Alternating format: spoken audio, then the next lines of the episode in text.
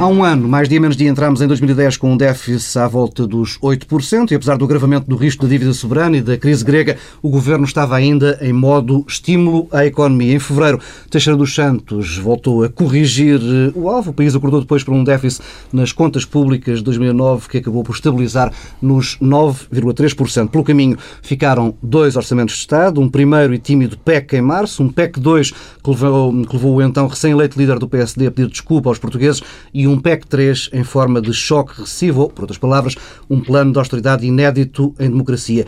Com um governo apoiado numa maioria relativa no Parlamento, tivemos um ou outro psicodrama. O primeiro, mais suave, à roda da Lei das Finanças Regionais, da direito a uma ameaça de demissão do Ministro das Finanças.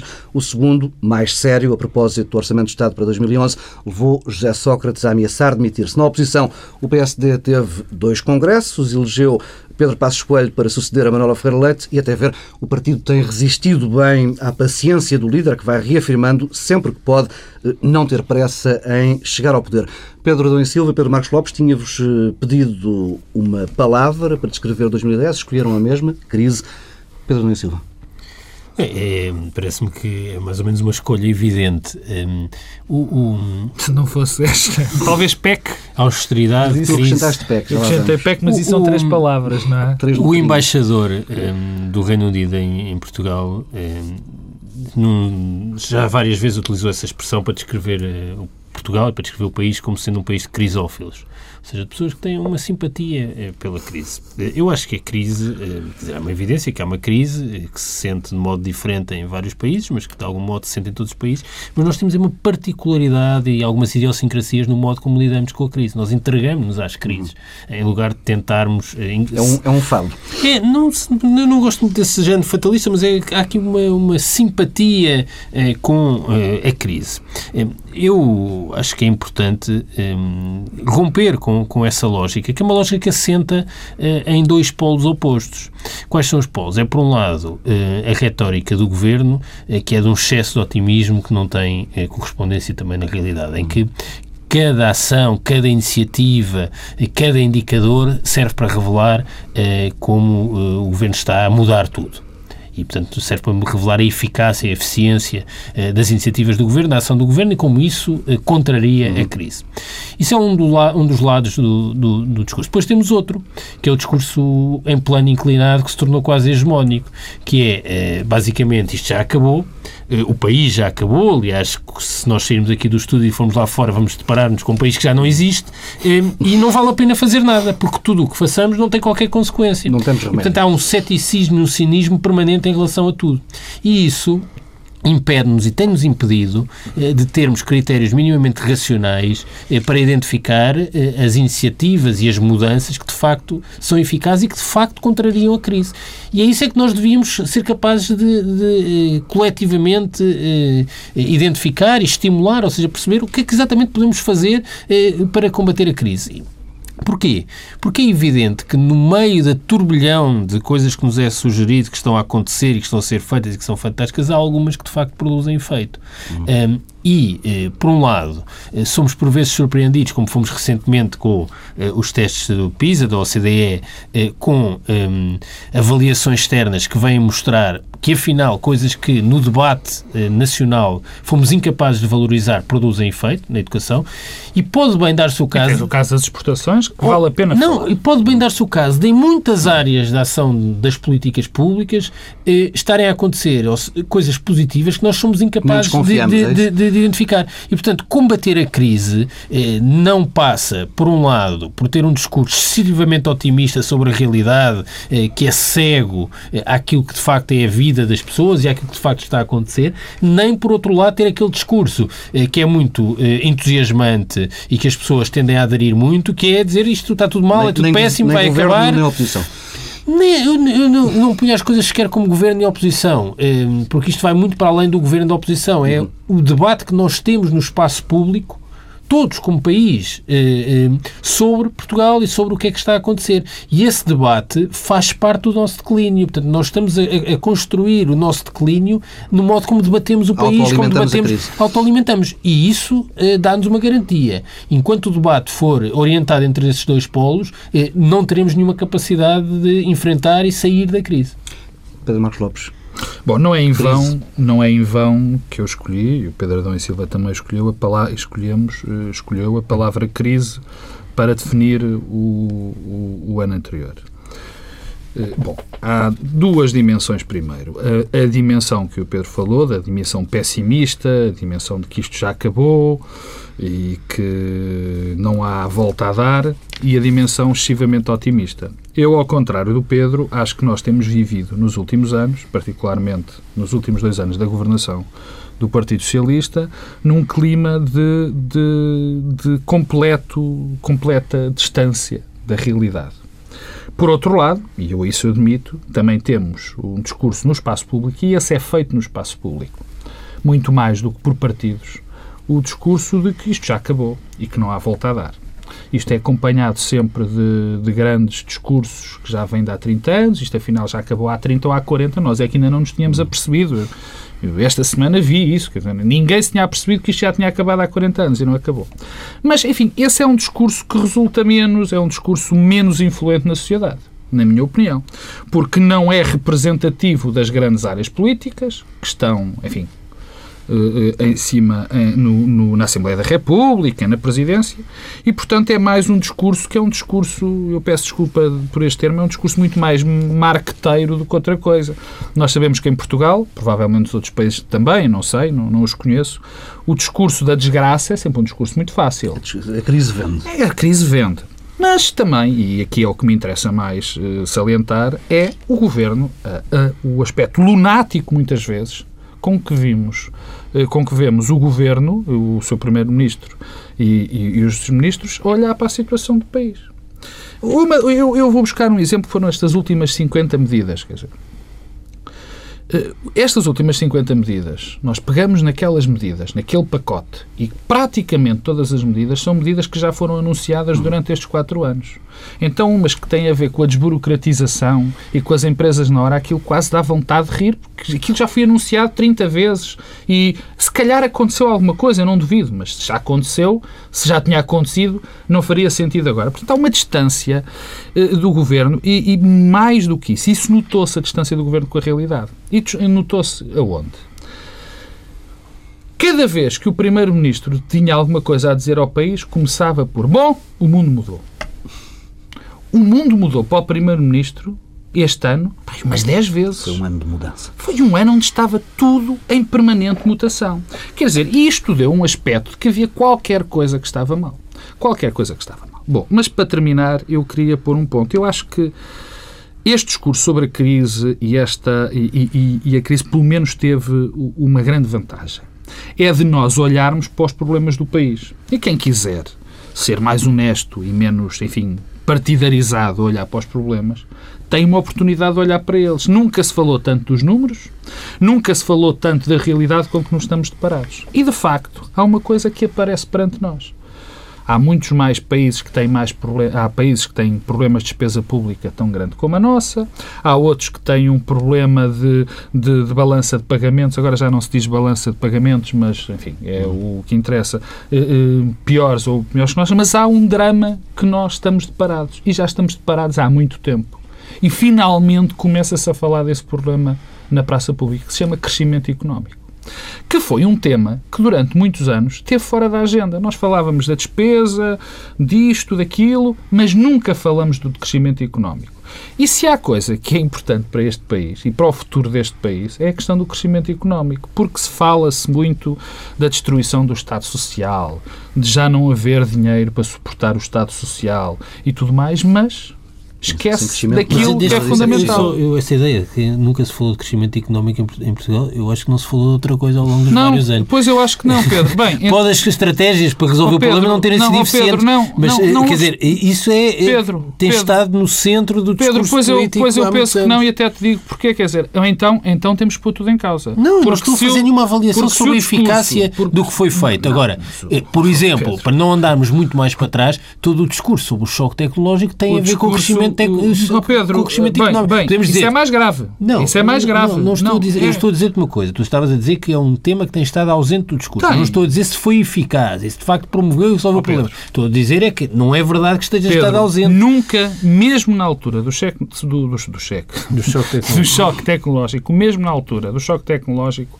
o pacote político de políticas públicas associadas ao choque tecnológico estava diretamente ligado à questão do crescimento económico. Não, então era dito, não, não estava, era, não era dito de uma então forma explícita. E mais, e mais. Estava ligado aqui. Oh, Pedro, eh, eh, nunca, quando se analisava... Era mudar o é padrão de especialização Pedro, do país, era resolver os nossos déficits estruturais Pedro, para podermos quando se analisava a política, Quando se analisava a política, nunca chegava a isso. E mais, mas vou-te dizer. E agora chegando àquilo que tu começaste por, por falar, agora nesta tua intervenção.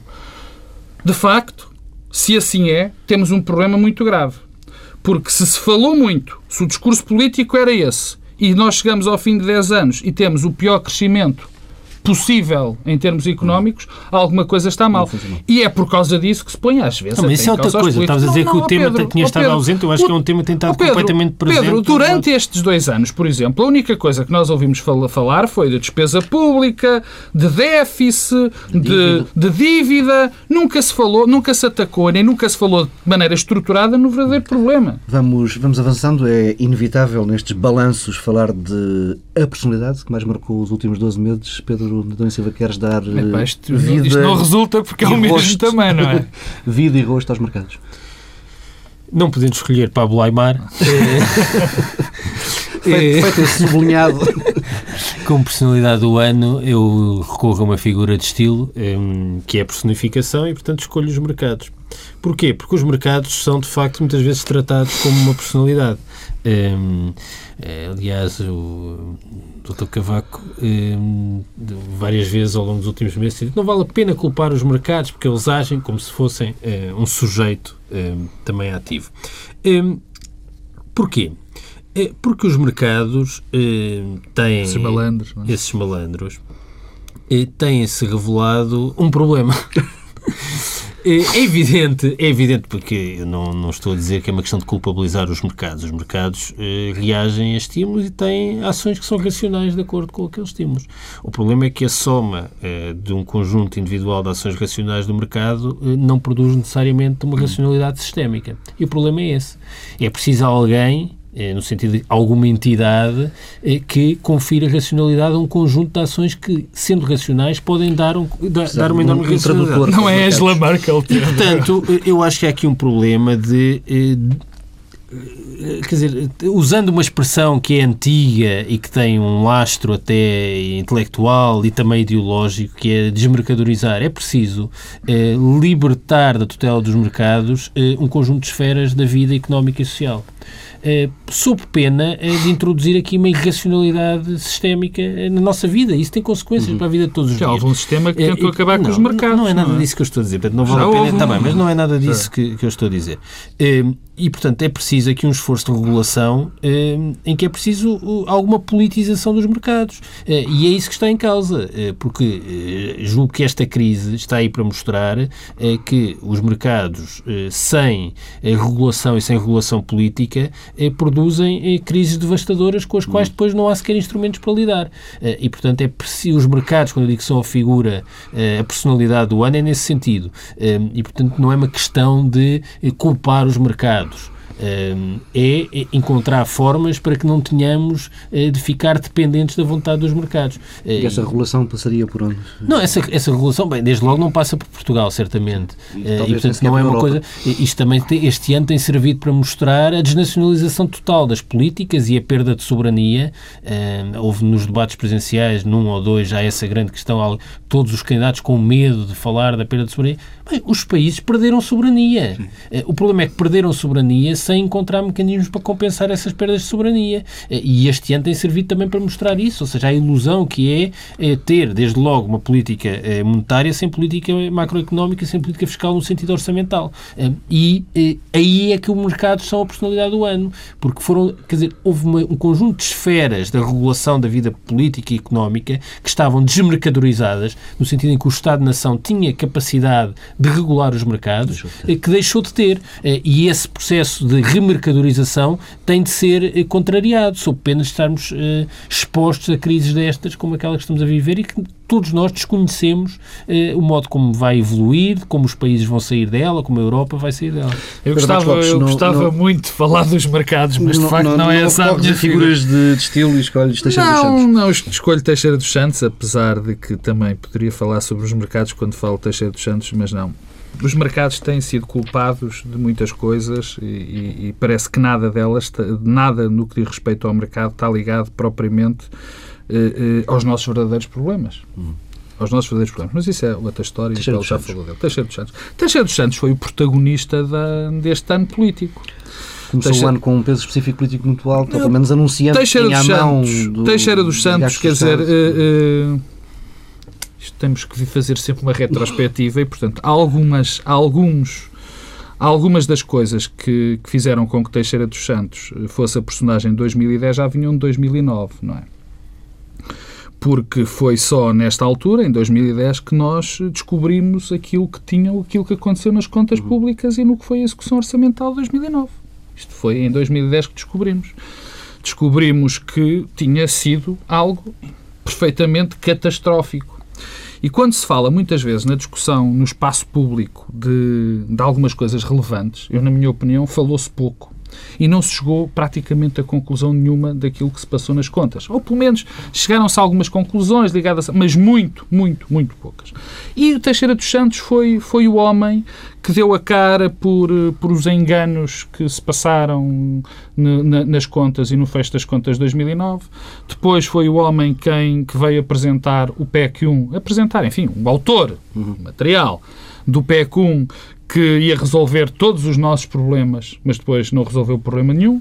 Depois, no o PEC 2 também, agora é que ia ser, e afinal já não resolveu problema nenhum. E agora temos o orçamento que vai resolver, enfim, alguns dos nossos problemas e vamos confiar nisso. Portanto, foi o homem que mais protagonismo teve. Por outro lado, teve um papel político muito interessante porque eh, pela primeira vez nós tivemos durante estes cinco anos do governo socialista, ou do primeiro e do segundo, uma figura que aparecia sempre à frente de todo, que teve todo o protagonismo e até por isso desgastou muito a sua imagem, que foi José Sócrates.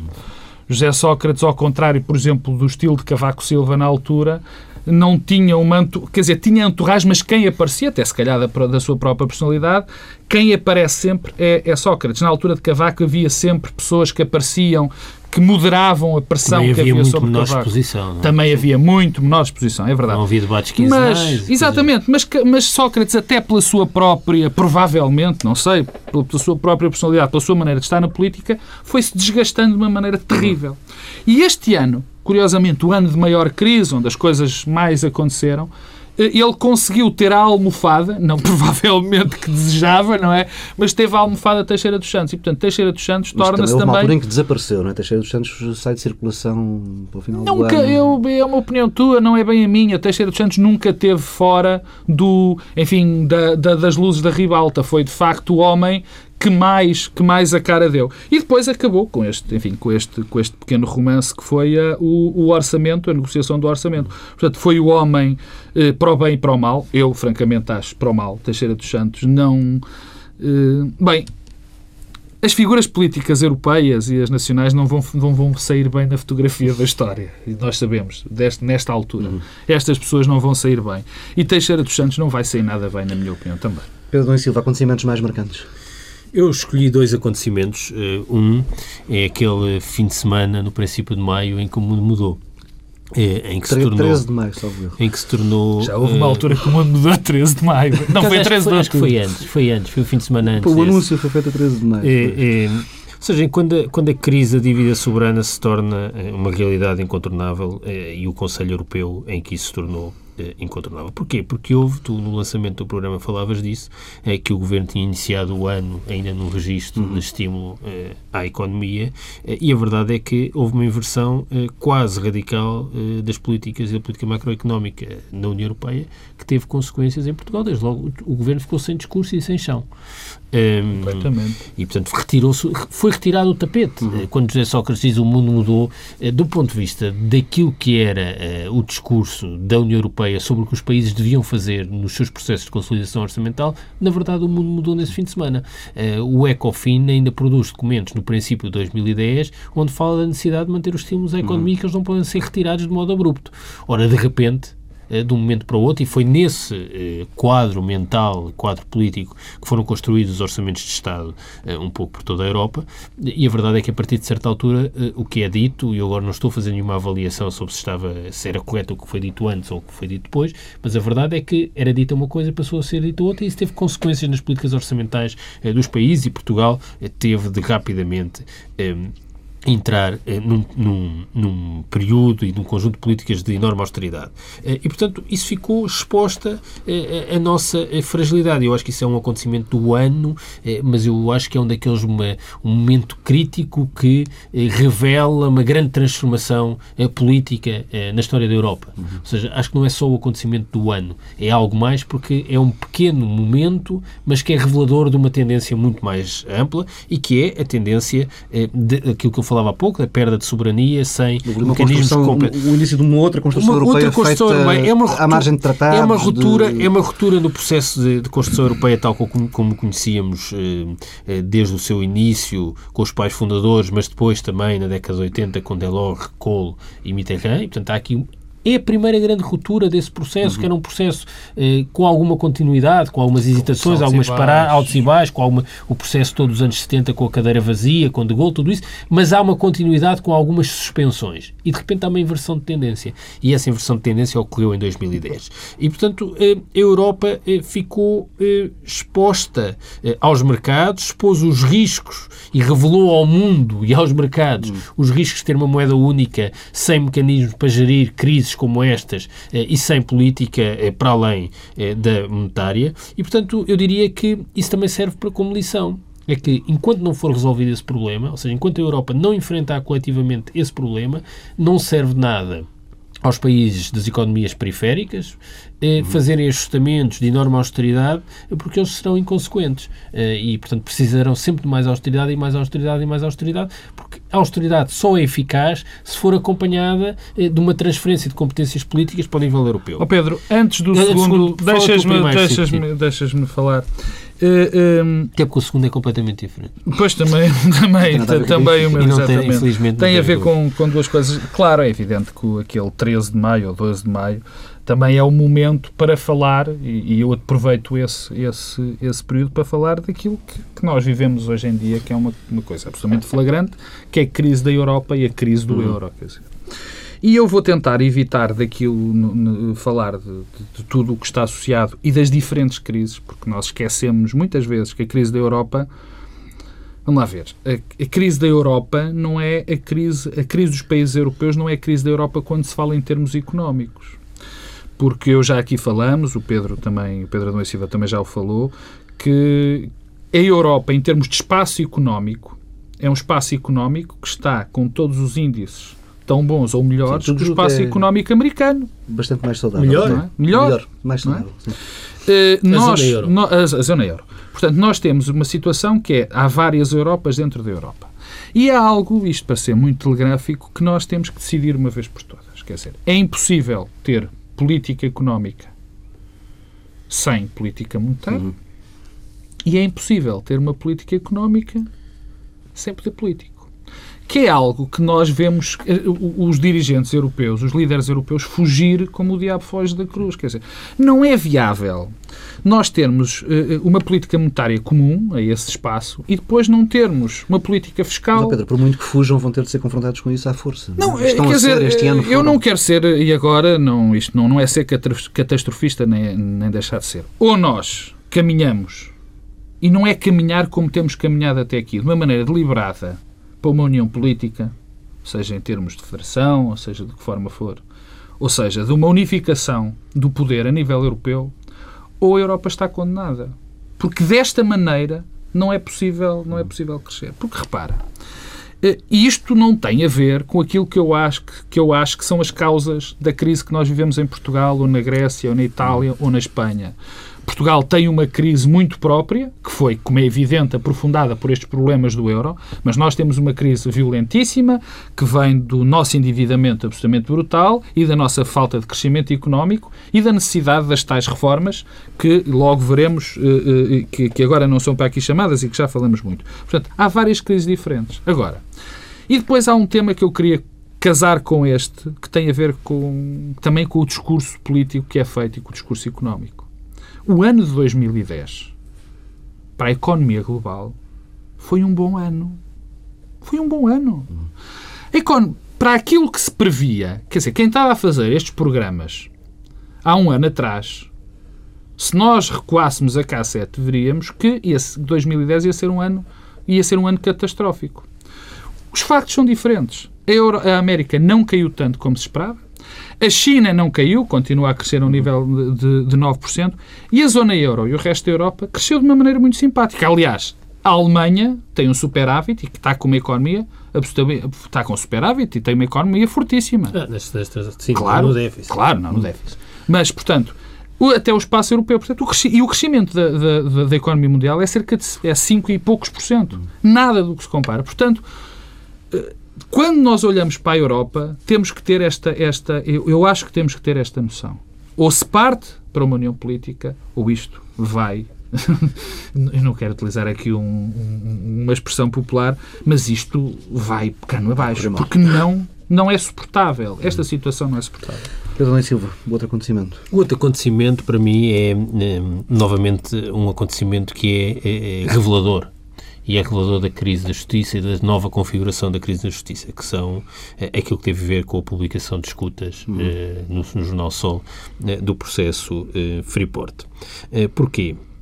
Eh, porque, em primeiro lugar, eh, uma machadada num processo de dissolução institucional em que o país vive em que já não há nenhuma instituição que sobre e que reste como um referencial de credibilidade. A Presidência da República eh, envolveu-se eh, no verão passado naquele episódio ainda por explicar das escutas eh, e, portanto, a própria presidência como referencial de credibilidade foi dilapidada.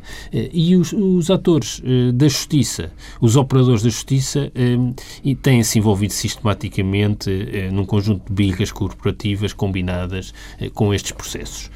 E porquê é que eu falo disto? Porque o que nós assistimos em toda esta, esta farsa é eh, numa coligação de efeitos perversos entre eh, péssimas investigações, eh, jornalismo e jornalismo medíocre. Uhum. E esta passagem sistemática, em vários casos a conta-gotas, de informação para os meios de comunicação social dá um péssimo sinal do que se passa na justiça. Acho que há danos irreparáveis? Há danos irreparáveis para o sistema, há danos irreparáveis para, para a democracia portuguesa um, e há danos imparáveis também para aquilo que foi o debate no espaço público em Portugal sobre este tema.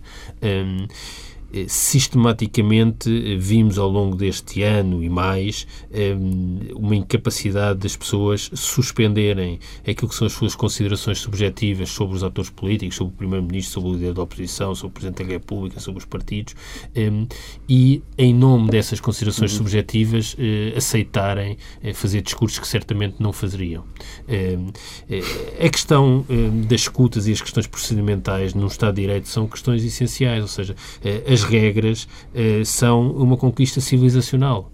Uh, e se nós abdicamos das regras em nome de uma convicção subjetiva, uh, estamos a abdicar uh, de um património civilizacional muito importante. A forma e a justiça é quase tão importante é, como o conteúdo. em uma sociedade em que, em nome de alguns fins, e o fim pode ser uh, atacar ou destruir politicamente um determinado Primeiro-Ministro, o que é legítimo, a democracia uhum. faz parte uh, da disputa política. Mas uh, uma coisa é isso, outra coisa é que nós não podemos aceitar, em nome desses fins, justificar todos os meios. e, portanto, há aqui um problema que é um problema que tem também uma história, uma história no argumento. era em nome do conteúdo que se torturava, era em nome das sevícias que se torturava era eh, em nome eh, do conteúdo que se cometeram imensas barbaridades ao longo da história. e a barbaridade assume novos contornos e novas formas. E a publicitação de escutas tiradas a conta-gotas de processos, descontextualizadas, ilegais, em órgãos de comunicação social, é uma nova forma de barbaridade eh, nos meios. Isto é válido, sejam escutas eh, de processos ligados ao futebol, sejam escutas eh, ligados a financiamento de partidos, eh, a eventuais ilícitos, a corrupção, tudo isso. A questão é que não serve para isso e não faz parte da vida em democracia. E eu parece-me que neste ano, em particular em Portugal, fomos longe demais e demos um passo eh, demasiado longo nesse, e é um passo ou seja, eh, quem deu esse passo vai ter muita dificuldade eh, em voltar para trás e, portanto, o, o, ciclo político mudará, os atores e os protagonistas serão outros e passarão a ser vítimas dos mesmos meios que agora usaram para atacar. E isso é que é devastador para a qualidade da nossa democracia. Bom, o meu, o meu tema é exatamente, não é exatamente o mesmo, mas tem a ver com isto, que é o estado da justiça portuguesa. Eu não vou repetir o, o discurso que o Pedro Adão e Silva acaba de fazer, porque se há coisa que eu e ele nos entendemos muito às mil maravilhas, é neste tema e estamos perfeitamente em consonância e eu acho que isto é um tema que de uma importância tal porque isto transcende muitas disputas políticas, as disputas partidárias as disputas de posicionamento ideológico. Isto tem a ver com questões não só civilizacionais, mas do Estado da democracia. Quer dizer, eh, há quem diga, e eu não, não quero, não quero não quero dizer que é exatamente a mesma opinião que, que a minha, mas há quem diga que a democracia pode viver sem eleições. A democracia não pode viver é sem uma justiça. E a justiça em Portugal está num estado perfeitamente uh, catastrófico. E o facto da justiça estar assim põe em causa o próprio sistema democrático. Eu não vou falar da, da questão das escutas, nem da questão hum, associada da, da, ao, ao, jornalismo, porque esta questão das escutas não é uma questão apenas, apenas ligada ao problema dos tribunais e das fugas de informação, é também algo ligado ao jornalismo e a quem e aos jornalistas que fazem este tipo, que são, colaboram com isto. Hum. Portanto, são colaboracionistas com um dos maiores atentados à democracia que pode existir. Eu não vou por aí, o Pedro já o disse e disse muito bem, eu não me vou repetir. Eu falo é do Estado da Justiça Geral. Nós continuamos com casos, com casos em tribunal que demoram 10, 15 anos a resolver. Nós continuamos a ter empresas que vão à falência porque um tribunal não decide uma, uma, um, um, processo. E isto é algo que diz menos às pessoas porque são este tipo de coisas que não vêm nos jornais. Nós preocupamos-nos muito com a questão das escutas, com quem fala, quem não fala, e isso é fundamental. Perde-se aí alguma da competitividade do país? Ai, sem dúvida nenhuma, mas sem dúvida nenhuma. Mas perde-se muito mais, perde-se muito mais competitividade, perde-se o clima de confiança das pessoas na, na, na no, enfim, no mercado. Uhum. Pedro, Pedro hoje não está a gostar muito da palavra mercado, mas pronto.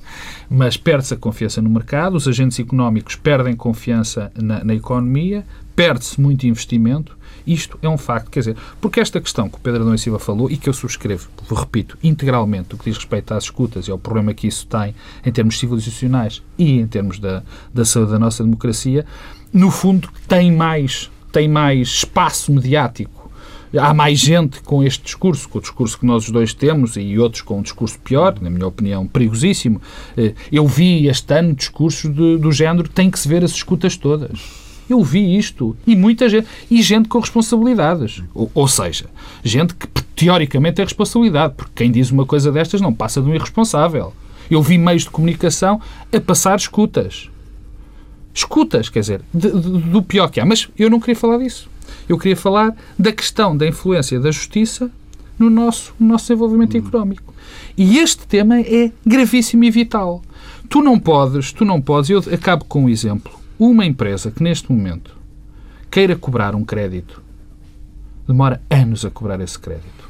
E isto não aparece nos jornais, digo, isto leva à falência muitas empresas, isto evita investimento, e não só o investimento estrangeiro, isso é o menos. É o investimento português. As pessoas pensam duas vezes em dar crédito. E o, o cerne do comércio, por exemplo, é o crédito. Sem crédito nós não fazemos rigorosamente nada. Isto ligado depois aos problemas que nós temos, por exemplo, na, na, na, na questão dos registros, que também é um problema que ninguém fala, que é muito grave nesta altura. Nós temos um problema também grave na justiça no que diz respeito às execuções. Uhum. Portanto, há uma tarefa gigante a fazer na Justiça. E eu aqui quero fazer uma nota. Isto, e a última, e a última isto não é uma tarefa se há, se, eu não gosto de pactos de regime. Não, não sei o que é que isso quer, quer dizer. Só sei o que é que isso quer dizer em determinadas coisas. Por exemplo, na justiça. é um, na justiça é fundamental. Porque o problema da justiça, o problema dos juízes, o problema do Ministério Público, nem vale a pena falar, só é resolúvel se os dois principais partidos, o Partido Socialista e o Partido Social Democrata, se entenderem e tiverem coragem porque nem o PS teve coragem de resolver estes problemas, nem o PSD teve coragem para os resolver. E tiverem um Presidente da República que tenha uma pequena preocupação com os temas da justiça, coisa que também não temos. Não, Pedro, está bem. Bem, mas vamos avançando, já nos sobra Sabes pouco que escutas, tempo para... escutas, eh, justiça... Sobra-nos muito pouco Presidente. tempo para olharmos um pouco mais à frente, mas não, não queria fechar sem falarmos de 2011. Eh, esta semana foi publicada em Diário da República a portaria que põe preto no branco os, eh, os, cortes, os cortes previstos no Orçamento de Estado para 2011, barra PEC 3.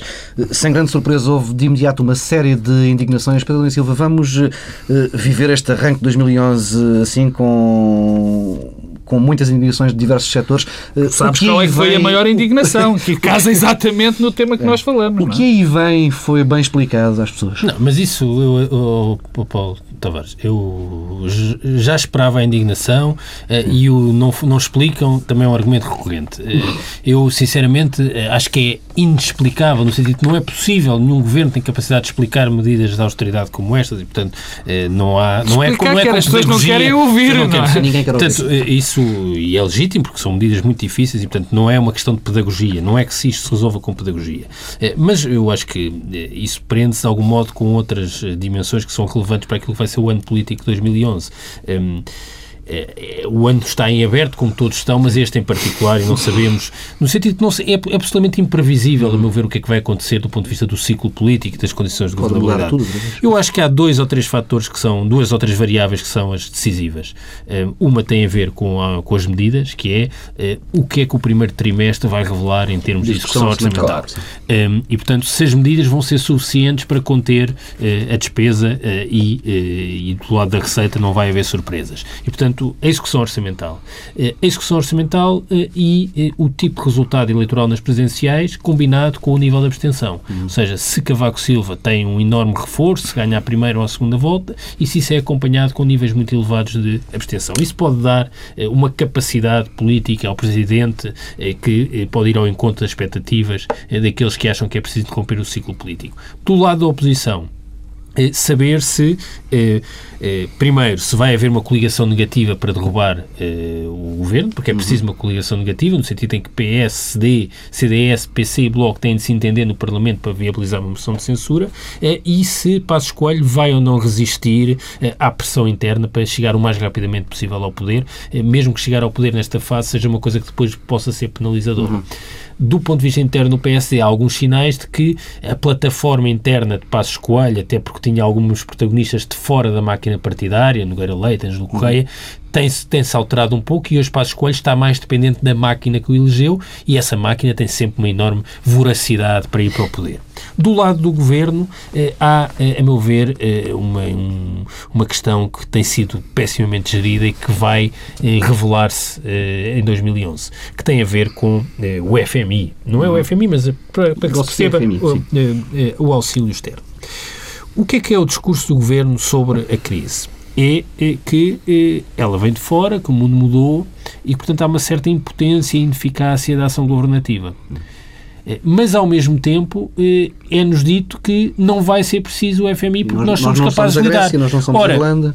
das duas uma, ou de, facto, somos, de ou de facto eh, nós somos aqui pequenos joguetes num jogo mais amplo e que aquilo que acontece não depende da nossa vontade, ou, ou não, e se depende da nossa vontade, então o Governo já será responsabilizado por uma eventual uhum. vinda do, do FMI. Portanto, o modo como, o modo como no discurso político José Sócrates tem gerido a crise tem sido péssimo desde o início da crise e esta é a última, uh, última última peça do último capítulo dessa história que fará com que, se houver auxílio de um fundo, do FMI, ou o que quer que seja, é muito difícil uh, a continuidade política de José Sócrates. Pedro Marcos Lopes. Eu acho que só há duas questões, francamente, e que estão ligadas. É a questão da execução orçamental Quando chegarmos a março, vamos saber como é que está a, a, execução orçamental e isso, dessa execução, do, do, resultado dessa execução orçamental, vamos saber que se vem aí o famigerado FMI ou, ou coisa parecida ou não. Esse um momento decisivo também para o PSD? E, e não me parece, já, já lá vou. E, e ligado a isto é até quando dura o governo. Até quando dura o governo. Ou seja, o, o, aquele cenário que nós víamos de que seriam marcadas eleições lá para maio, junho, uhum. eu custa muito acreditar que isso aconteça. E agora estou no, no âmbito, no campo da, da, pura futurologia. Por, por aquilo que nós sabemos. É que é preciso uma grande coligação para que o governo seja derrubado. Quer dizer, não basta que o PSD e o CDS votem a favor de um eventual voto de censura para que o governo caia. É preciso uma coligação mais abrangente. E eu não estou a ver nem o, o, o Bloco de Esquerda nem o PCP a votar Sim, ao lado agora do, é do... improvável. Apesar de que, apesar de que, se por acaso o FMI para aí chegar ou, coisa, ou coisa parecida, a pressão social seja tão grande mesmo nesses partidos nesses partidos que isso, que isso resulte na queda do governo. Coisa que eu não acredito. Eu acredito que é muito provável que dure até outubro e aí sim vamos, vamos, ter, um, vamos ter aí um novo governo. Quanto ao PSD, eu, eu francamente não, não, não vejo, ainda não houve qualquer tipo de indício, nem de máquina, nem de coisa nenhuma, que o PSD estivesse. Uh, eh, com vontade de, de, de, ir depressa para o governo. Aliás, já foi anunciado, vai começar agora em janeiro, uma coisa que todos nós sabemos que se faz antes da, antes de chegar ao poder, que são os Estados Gerais e ouvir a sociedade civil. Isso já é um indício provável também de que há vontade de preparar o caminho para quando se chegar, chegar em condições. A ver, vamos, se isso acontece. E fica por aqui esta edição especial do Bloco Central. Regressamos para o próximo ano no horário do costume.